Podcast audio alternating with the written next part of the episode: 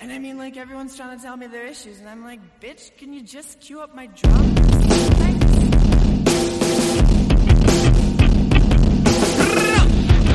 Welcome to Rebel Girls Book Club. I'm Harmony, And I'm Maggie. and we're here to take an intersectional, feminist approach to books from all over the spectrum. Bestsellers, we've got you covered. That one book from English class you hated while you read, but you can't forget, we've got that too. Comic books, nonfiction, it's all right here. So grab your tea, grab your blanket, and let's get rebellious about your favorite new reads.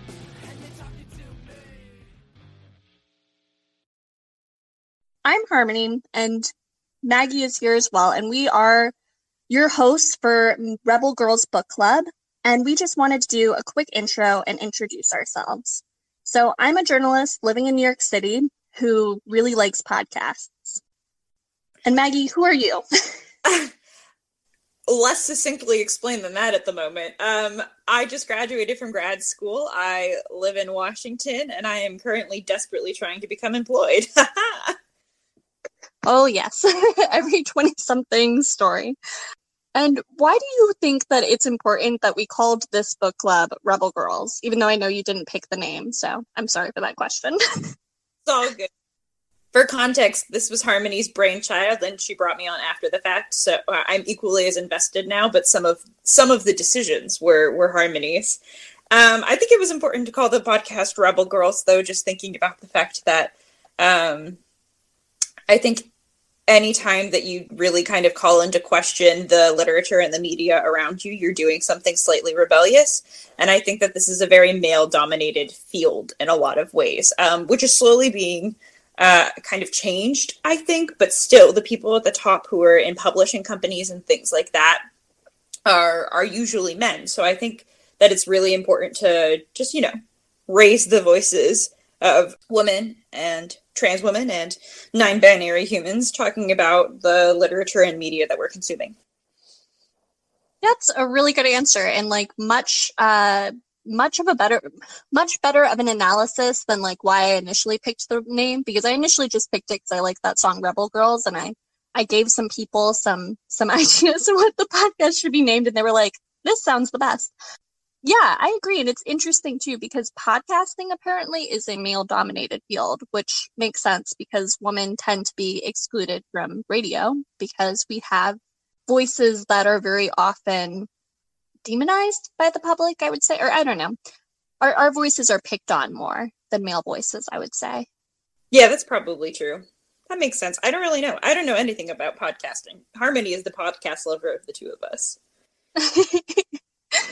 Okay. So, um, what's your relationships? What What is your relationship to books and reading? Extremely codependent. I learned to read when I was really, really little, and ever since then, it's kind of been my like defining factor is that I'm a reader. In undergraduate, I studied English literature mostly for the Romantic area, and um, typically from a new historic, new historicist and Marxist perspective so I have kind of both a really just kind of like fun, loving, escapist passion for reading, but I also have a very like specific scholarly interest in reading as well. So those two things kind of tend to get intertwined while I'm reading books. What about you? Um, I think for me, books were much more of an escape thing during my childhood. Um, as they were for you, it sounds like, but I think that's still kind of I don't know. I don't read nearly as much as Maggie, full disclosure, because she reads like over 100 books a year. I do love books, but for me, they were really important because during my childhood, I didn't have a lot of toys and I didn't have a lot of friends. And I lived in the woods in the middle of nowhere for a long time. So books were just kind of like my way of escaping my world. And even though I, it's become, it's, it's become less dependent, like I've become less dependent on stories and books There's, they still hold a special place to me uh, because of that. And I think that I tend to have a much less scholarly relationship than you do. Because for me, they're much more of like a creative thing, even the nonfiction I'm consuming. And books are more pleasurable to me when they're, as I'm sure they are for you, they're more pleasurable to me when they aren't associated with work. And I think I tend to associate scholarliness with work, but I like the philosophies behind books and the ideas and um, just kind of interweaving interweaving those philosophies and ideas within my life. Yeah, that makes sense. I think that for me, my relationship to literature changed a lot from undergrad to grad because in undergrad, I was, uh, as I said, like an English lit major among doing other things. And then, like, the scholarly nature of it definitely did feel a little bit like work. But in grad school, I changed my focus to be in museum studies. And throughout that period, I was lucky enough to get to take English lit classes at the grad level and for me that's really when it stopped feeling like work and the scholarly aspect like became the really fun aspect of it for me because all of a sudden it wasn't like the main focus of what i was doing all the time if that makes sense like getting to dive into books that way for me was all of the sudden like this fun pleasurable thing i was really actively choosing to be doing which i know sounds yeah. silly. I chose to be an english major in undergrad. Like that was a choice but you know there's definitely classes they make you take as you know any kind of major that you have to take but you don't really want to be there you know? And like in grad school i was able to really specifically narrow down on just take those upper level classes and the things that like i'm super interested in. So that was cool that's very cool and that makes a ton of sense because yeah you were choosing to read as you do what what's your relationship to feminism max mm, i think guilty Oh no. Not like an intensely guilty way. I feel like I don't know. I'm generally pretty well versed in feminism, I think. Probably, you know, as most people of our age in our generation and our political leaning tend to be. I'm always learning more. I try and be critical of the media that like I consume and things like that. Um, you know, part of the reason why I'm here in a podcast, even though podcasting isn't really like my forte or, or my thing but like i think that sometimes i feel guilty about it because like go especially related to books because going back to what i was talking about earlier with like my relationship to books like feminism is not part of my i don't want to say it's not part of it is not the focus of like any of my scholarly pursuits within literature which i think just makes me feel guilty because like most of the other women who I was a major with and stuff like that. That was their focus and things like that. And it's not like I have no concept of critical feminist criticism or anything like that. But like it was just never my primary focus or primary interest. And it, I always felt a little bit guilty and things like that. And even now making this podcast, part of me feels like, well, you know, you're not the person who's who's up to date on all of this and everything. You're not the foremost person in this field or anything what what business do you have talking about this to some sort of wider audience so like i think in my personal life i feel pretty good about my status as a feminist especially as somebody who strives to be learning all the time but i feel guilty and strange about how it sometimes relates to my like professional life and stuff like that. And yeah.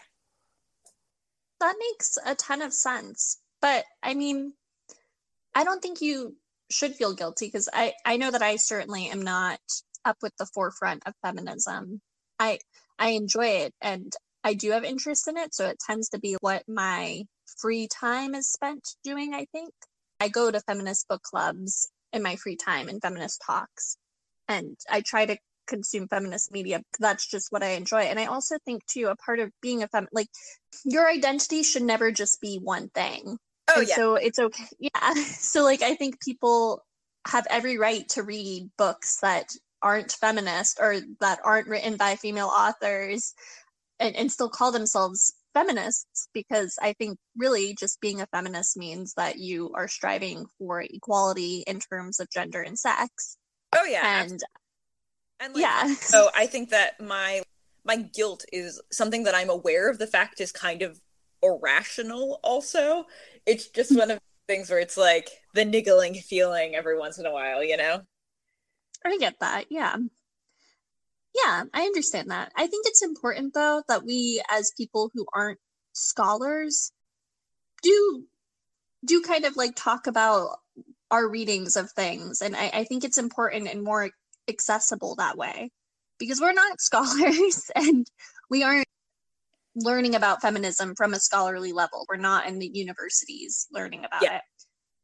Um, I think for me, part of that tension comes with the fact that that's the way that I read books. So like it's a weird it's a weird intersection for me of a place where like I do feel very well versed and I know how to talk about books versus a place where it's I'm just coming from more of my personal knowledge on this matter. But also, I mean, you are and ob- obviously one woman can't speak for all women, right? But you are you are a woman or like even femme identifying people like this is something that does affect your everyday and your personal life. And I think when it comes to issues like feminism, the personal is more powerful because it's an identity issue. Yeah, it can be. Yeah, I don't know.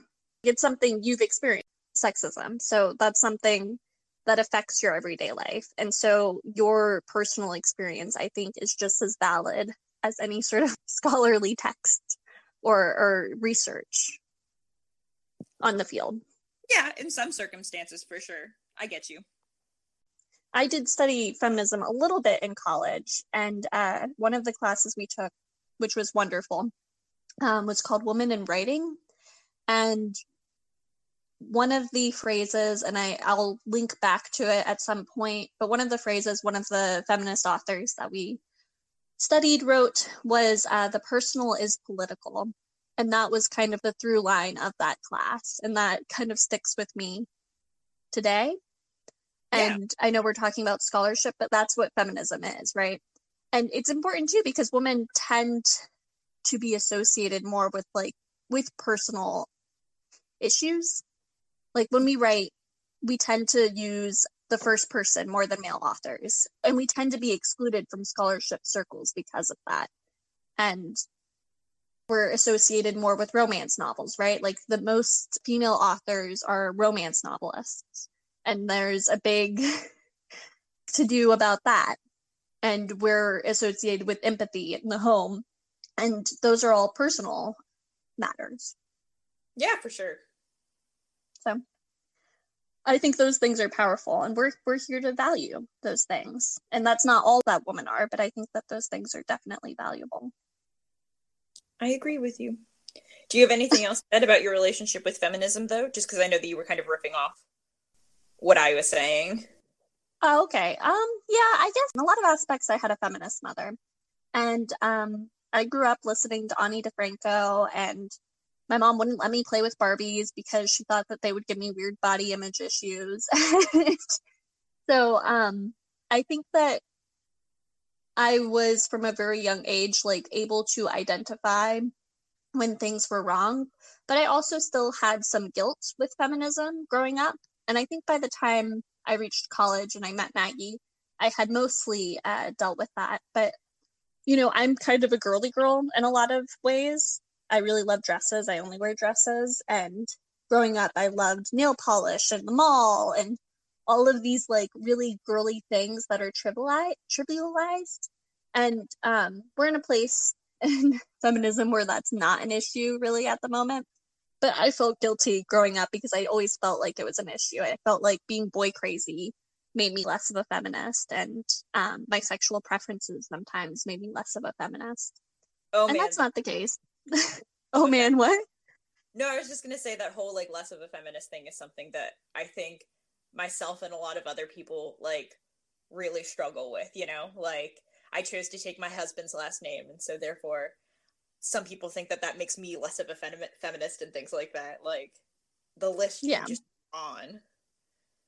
Yeah, and it's hard because then people and I think sometimes I've fallen into that trap where I get like like I'm very adamant that I will never take if I get married my husband's last name because it bothers me and my stepmother didn't and um but that's like it's it's a choice and everyone has the right to cho- choice. And I also didn't know how to cook and now I'm learning how to cook and I realize how valuable that is. and like I do cook in my relationship more often not because I have to, but because I like cooking more and I think my food is better. and yeah, so we devalue all of those things that are traditionally associated with femininity, but that's not feminism because that's um that's devaluing things that are traditionally associated with femininity first of all and also feminism is all about choice. What is your relationship to feminist literature? Um I mean, I would say gener- generally positive. Like, I read, I think that my thing is that, like, I don't really know what feminist literature is, right? Like, not in the sense that I can't mm-hmm. identify things that are anti feminist, right? That's easy.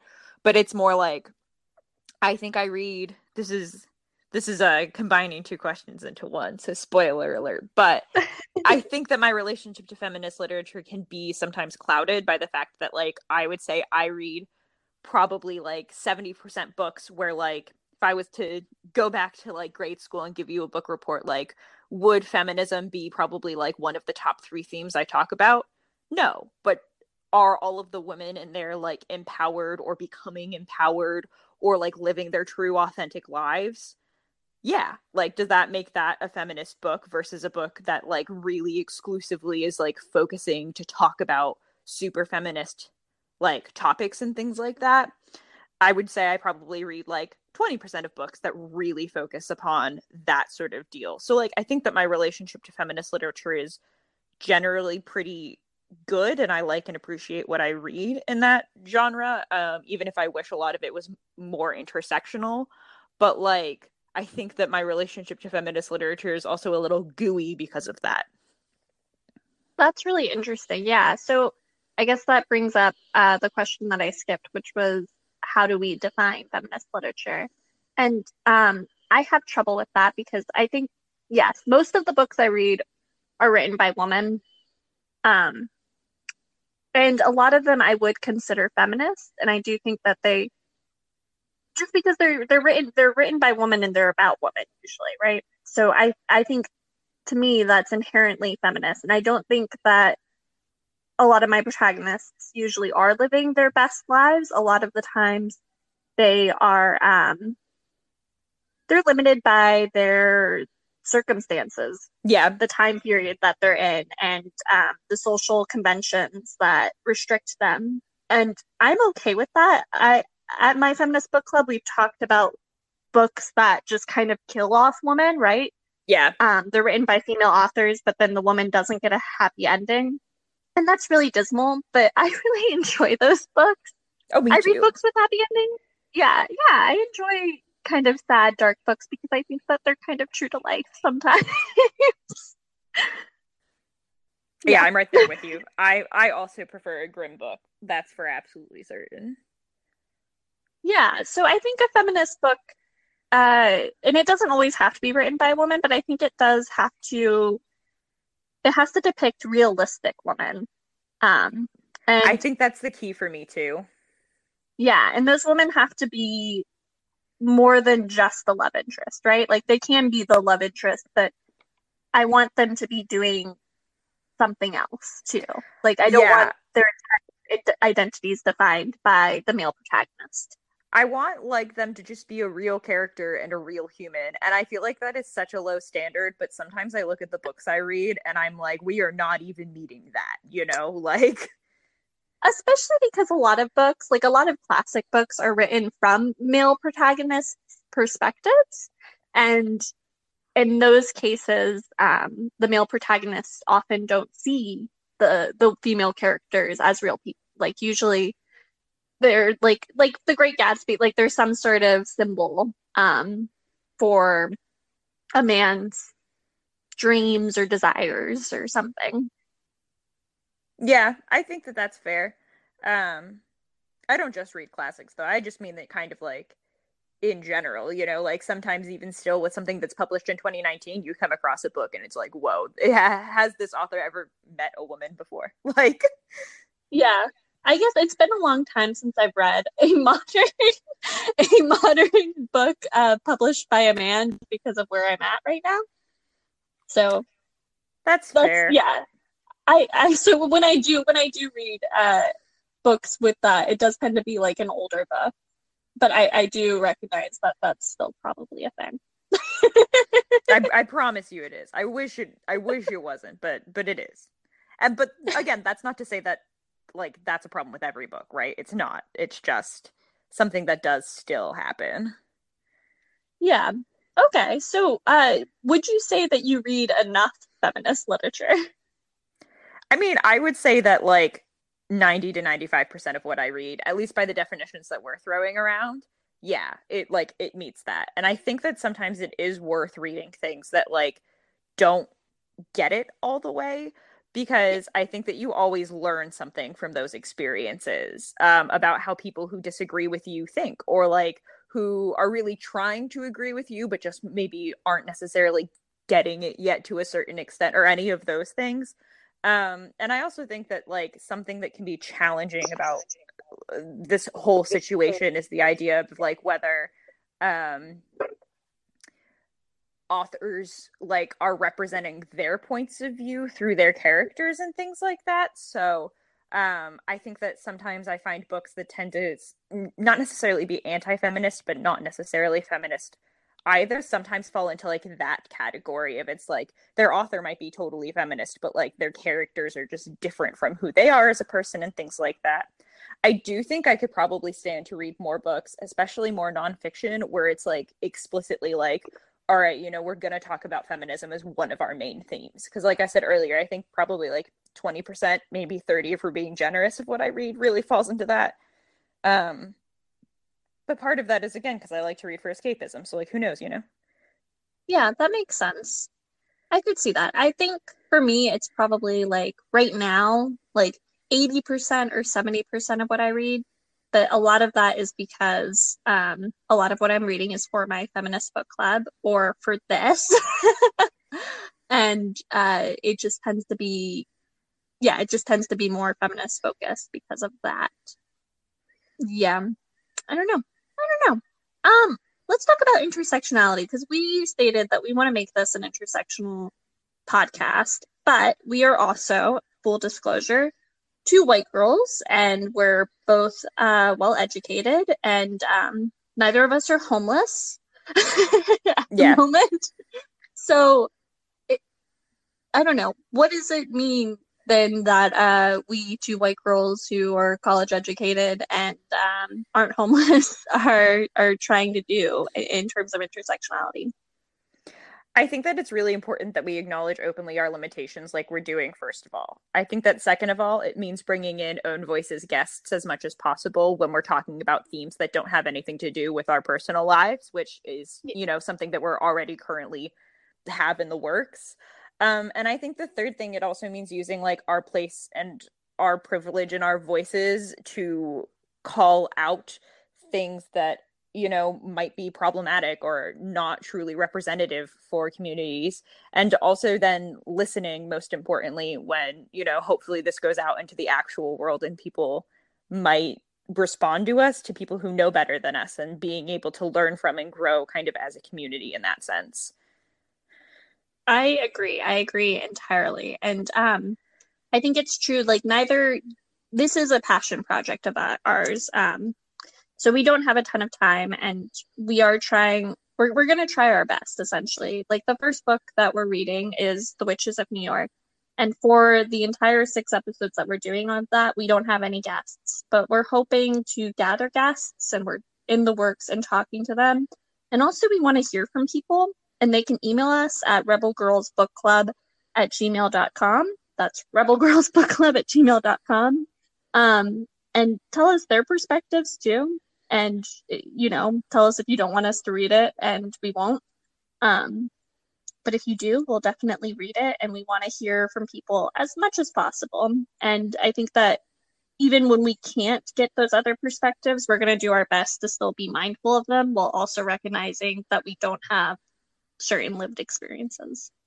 Harmony and I also have assigned homework for ourselves each week, mostly involving like researching aspects of intersectionality in the books we're reading that we don't know a ton about yet. You know, like obviously that homework doesn't make us experts, but that's definitely part of our mindfulness is trying to be really um aware of and open to all new knowledge that, you know, we're gathering from this process. Yeah. Yeah. And also, we're doing this podcast through an app called Anchor, which you'll probably hear a ton. you'll probably hear some advertisements in um, at least once in each podcast. But the cool thing about this app is if you also have it, you can send us voicemails and we can insert them in the podcast so we can hear like your voices. So that can um, make it a little bit more accessible for us to hear other people's voices and other people's lived experiences. I didn't know that. That's really cool. Harmony handles the podcast yeah. logistics. I just kind of show up. she does a lot of the writing, so that's good. She's a very strong writer. Not so much with um, the technology. that's okay. We all have our limitations. I'm not great at the technology either, but we're trying. um yeah so that's that's it i think for our little intro segment an intro podcast thing um the book i said that we are reading and that you're going to see for the next six episodes is called the witches of new york and we're going to be reading in up to page page 136 waning gibbous moon september 18th 1880 and um, yeah, so we will we'll be reading up to that page that I just inserted, and uh, you can read along and again email us if you want to, and um, you'll find our socials at the end of this episode. So yeah, reach out. Uh, let us know what you think. Okay. Is that everything? You want to say anything else? I think that's anything. Do we want to ask just like one fun question? Yeah, let's ask one fun question. All right, my fun question is so we're, you know, 8 months out of almost 9 months out of the year. What for you has been the best book that you've read in 2019 so far? Not necessarily published, but just something you read for the first time in 2019. Oh boy. Uh I wasn't prepared. I've been reading a lot of really great books. Um here I am looking at my books. What was the best? You know what? You're gonna hate this because I know you didn't enjoy this book, but I really, really enjoyed it. Are you about to tell me the answer is her body and other parties? it is her body and other parties. I loved every single, even the Law and Order thing. Even though I'm not an SVU fan, like I just, it was so experimental, and I just loved. I just loved everything about it. I loved the really abstract, really out there stories I think everyone should read it. And even Maggie, who does not like it, says that there are good stories in there. yeah. So, like, I should clarify, especially because this is a very popular book and I don't want to get crucified. I think that Carmen Maria Machado is a really great writer. It was just that for me, like, I couldn't get a grip on any of the stories. There were two that I really connected with, but like, I felt like I was just afloat part of this is also because I have a really hard time with short story collections in general, though. So, like, full disclaimer. That's very fair. Can I ask you the same question and just piggyback off of yours, or do I have to make my own? no, you can totally piggyback off of mine. Although, if you want to throw, I I have an answer, I think. So, if you want to throw, if you want to throw me, you can also do that. Um, can I pick two potentially? Yes. So for me, they're tied. The first being um, The Collected Schizophrenias by Esme Wang, um, which is like an essay collection nonfiction about her journey being um, diagnosed and living with schizophrenia, especially as an Asian American woman in the United States. That was just like a one of the most beautifully written things I've ever read in my entire life, but b it's just so um, intriguing and eye opening um as someone who you know doesn't live with the experience of having schizophrenia to see someone so outside of like what the media tends to depict mental illness as right? Being like no like this is my story. This is real life. This is real life for the majority of people with schizophrenia. And like i've never subscribed to the idea of like that media representation of, of what schizophrenia means right? But that also doesn't mean that i had any indication of what the reality was either. So I really, really loved that book and I learned a lot. Highly recommend. Um, but the other book for me is The Night Tiger by Yangsze Choo, which I'm going to tell you significantly less about because it's a like kind of fantasy, historical fantasy novel that was just absolutely delightful, a little scandalous, amazing. That's wonderful. I think at some point, uh, I guess the listeners can listen to some background. We should definitely do some scandalous novels um, I think that would be fun just to read from a feminist perspective. I have another question though. I figured it out. All right, lay um, it on me. What is like the most? I don't know. What's one big feminist issue or or news story or something that you've been thinking about lately and have some feelings about? Uh, uh to be honest with you, I don't think I really have one because my mind politically has been really taken up with gun violence, which is not necessarily mutually exclusive from feminism, but um, is just kind of where most of my time and energy and things like that have really been sort of um, preoccupied with at the moment. And I That's can very only interesting. and I can only take so many sad things in one one day, you know. I understand. I understand. I'm sorry. It's all good. Okay. okay. Um, all right, so that's it for now, I guess, right? Yeah. Okay, all right. Bye. We'll see you soon. You can uh listen to our The Witches of New York uh podcast, which will be coming at you you very, very, very soon. Okay. Bye. Bye.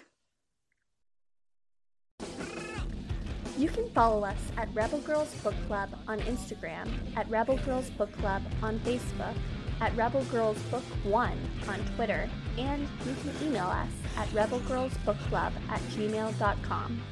Our theme song is called Pretty Boys Make Me Feel Ugly, and it's by The Gays.